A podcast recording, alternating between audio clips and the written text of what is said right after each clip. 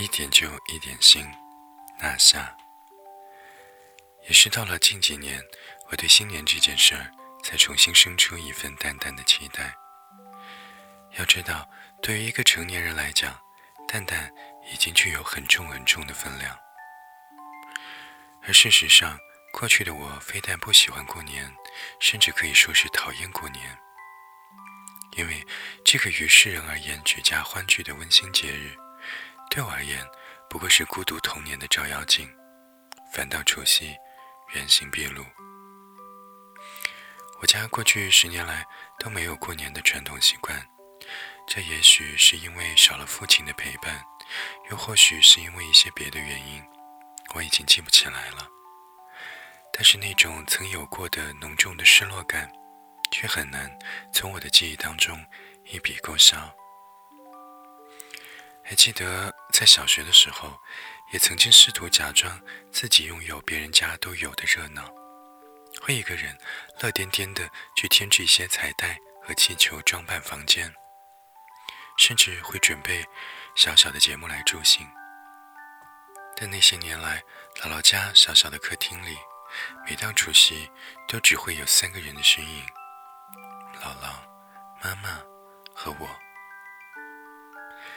那几年，姥爷的腿脚还算利索，听力还算可以。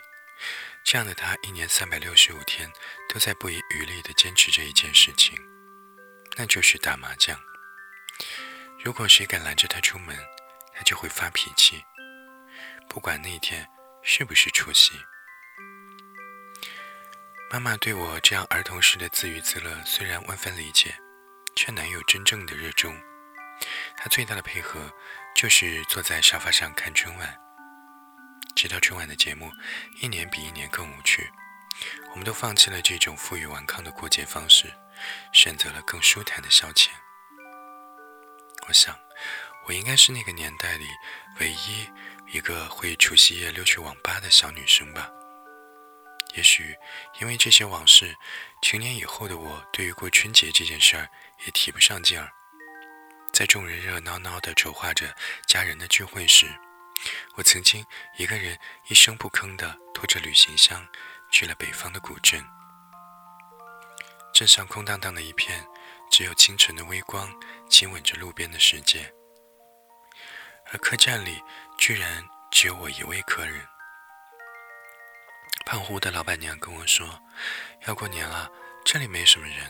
等年过了，好多人会一家子来度假，那个时候就好热闹了。”我当时好像是无所谓的哦了一声，继而走到对面的面馆叫到一份外卖，然后我回到房间，打开笔记本开始改稿。那大概是七八年前的事儿了。我忘了当时有没有恋爱，却清晰的记得那张土炕的温度很暖很暖。孤独的力量真是可怕。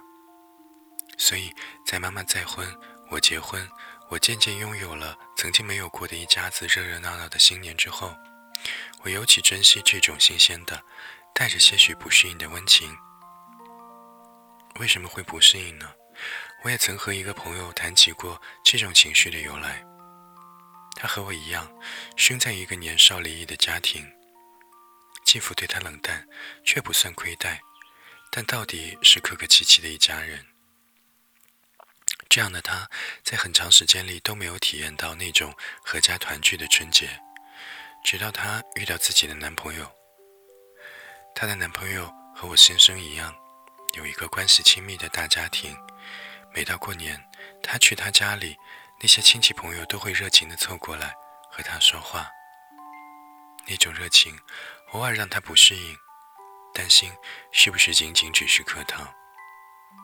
对此，我笑着宽慰他：“别想太多。这种情绪本质没有好坏之分，从无到有，亦或是从有到无，本来就是一个过程。大家需要的不过是一点时间罢了。”就像我，虽然依旧记得童年时鞭炮噼里啪啦炸响的午夜，一个人奋力地踩着地板上自己打起来气球的画面，但是我却并不会再觉得难过，因为一年又一年，旧的总会在新的到来之后慢慢消失。